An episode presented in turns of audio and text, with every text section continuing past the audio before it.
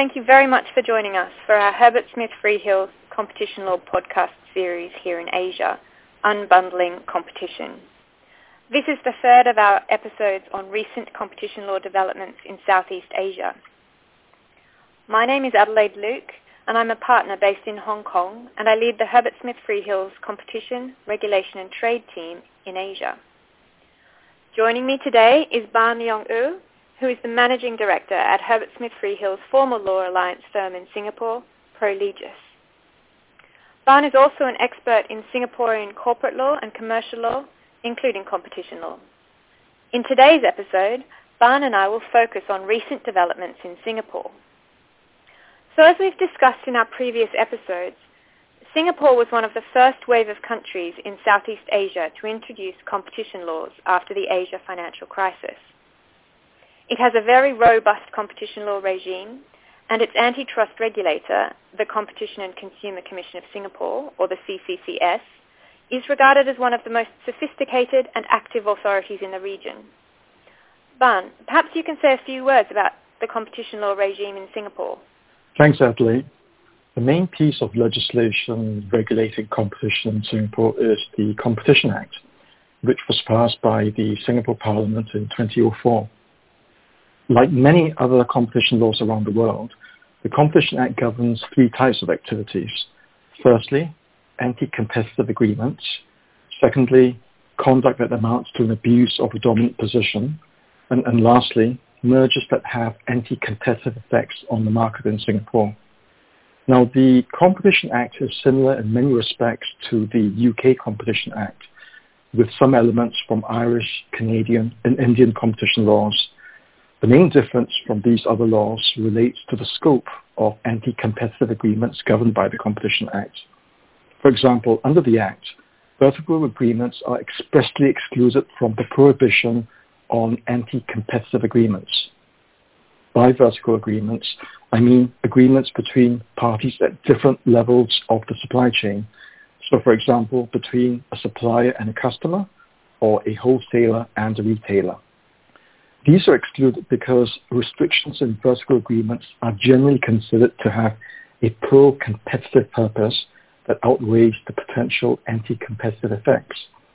However, this also means that certain types of vertical restrictions that are unlawful in the UK and elsewhere, for example, resale price maintenance, are not prohibited in Singapore unless they also amount to an abuse of dominance. Thanks, Ban. Um, and what about merger control? I know that Singapore is relatively unique in having a voluntary merger filing regime. In other words, unlike China or the EU, for example, there's no mandatory requirement for merging parties to notify their deals to the CCCS or to wait for merger clearance. In this respect, it's also like the UK and a small number of other countries like Australia. Are there any key differences? Well, I think one is that as a consequence of the voluntary nature of the merger control rules uh, and the relatively small size of the single market, very few companies actually submit filings to the CCCS. I know that in the UK, in spite of merger filing being voluntary, a lot of companies do choose to make filings anyway in the interest of certainty. By contrast, there were only four filings made to the CCCS in all of 2019. Now that said, there is a question as to how voluntary the regime is in practice. Section 54 of our Competition Act says that mergers that have or may result in a substantial lessening of competition, which really is the same test as under the UK Act, are prohibited. Um, back in 2018, uh, the CCCS investigated Grab's acquisition of Uber's Southeast Asian businesses, uh, which had been completed without being notified to the CCCS. In that case, the CCS found that the deal would lead to a substantial lessening of competition, and therefore, by completing the transaction, Grab had breached the Section 54 prohibition. It fined Grab around 13 million Singapore dollars as a consequence. So in some bigger deals, we may see more parties notifying out of caution in order to avoid similar penalties. And, and what about the CCCS itself? what does it do and what are its enforcement priorities? Uh, well, in general, the CCCS is responsible for administering and enforcing the Competition Act. It has broad scope of powers to investigate, you know, to prosecute, adjudicate, and enforce decisions in its investigations. It's a very well-funded regulator and has just about 100 staff, which, if you think about it, it, is quite large considering the size of Singapore. Uh, it also imposes quite substantial fines in comparison with other regulators in the region. In 2018, for example, it imposed almost 50 million Singapore dollars in cartel fines. Um, the other point to note is that the CCCS is generally regarded as quite a sophisticated, professional, and thought-thinking regulator.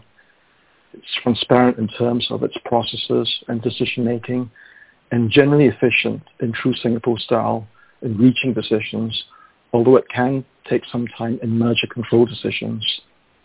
Now, now, I think in terms of its enforcement priorities, the CCCS has a structured process to set goals and priorities each year, including how best to respond to emerging regional and global trends.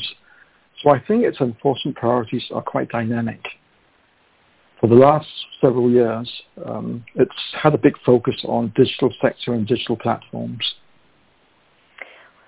And and that's obviously a focus area for a lot of competition authorities at the moment, including in the region.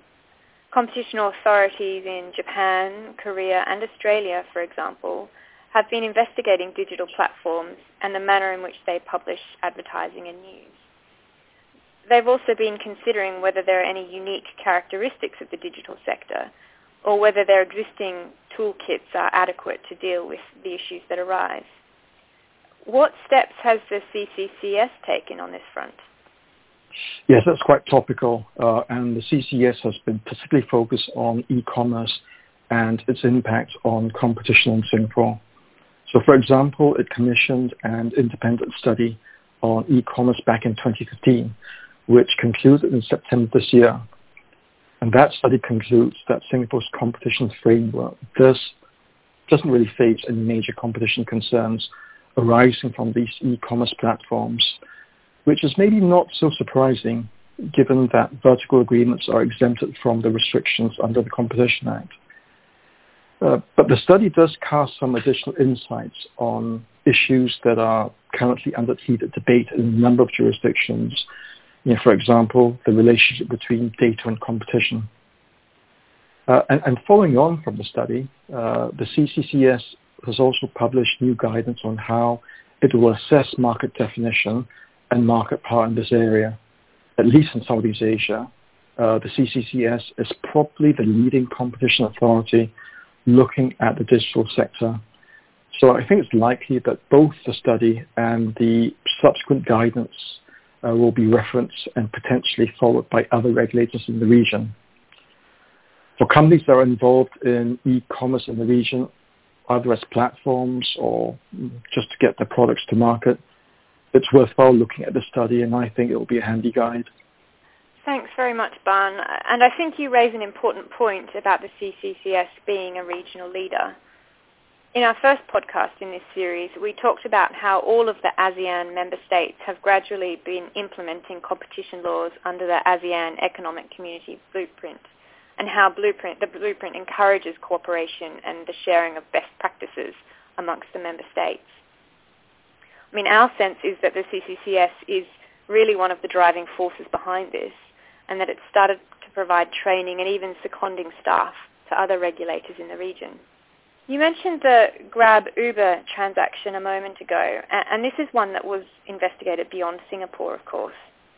Regulators in the Philippines, Malaysia and Vietnam also investigated the transaction, which had similarly not been notified under the merger control rules in those countries.